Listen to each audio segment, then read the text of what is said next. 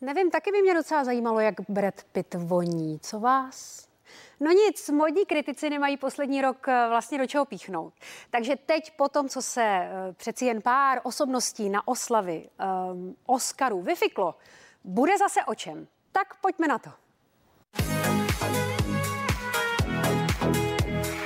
Na nejstřeženějším červeném koberci roku to i letos zářilo barvami, extravagancí i klasickými střihy. Někdo zvolil objemné rukávy, jiné herečky v čele s Amandou Seifert zase sukně, které kromě estetické stránky mohly posloužit také jako ideální prostředek k bezpečnému udržování vzdálenosti od všech ostatních.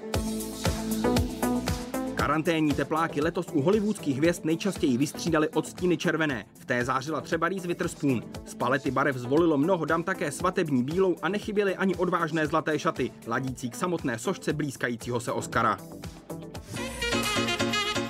Pozornost kamer si po delší době užívala herečka Halle Berry, tak kromě svého nového mikáda předvedla fialkové rozevláté šaty s velkou mašlí. Značným trendem byly letos i průstřihy odhalující nejrůznější části těla.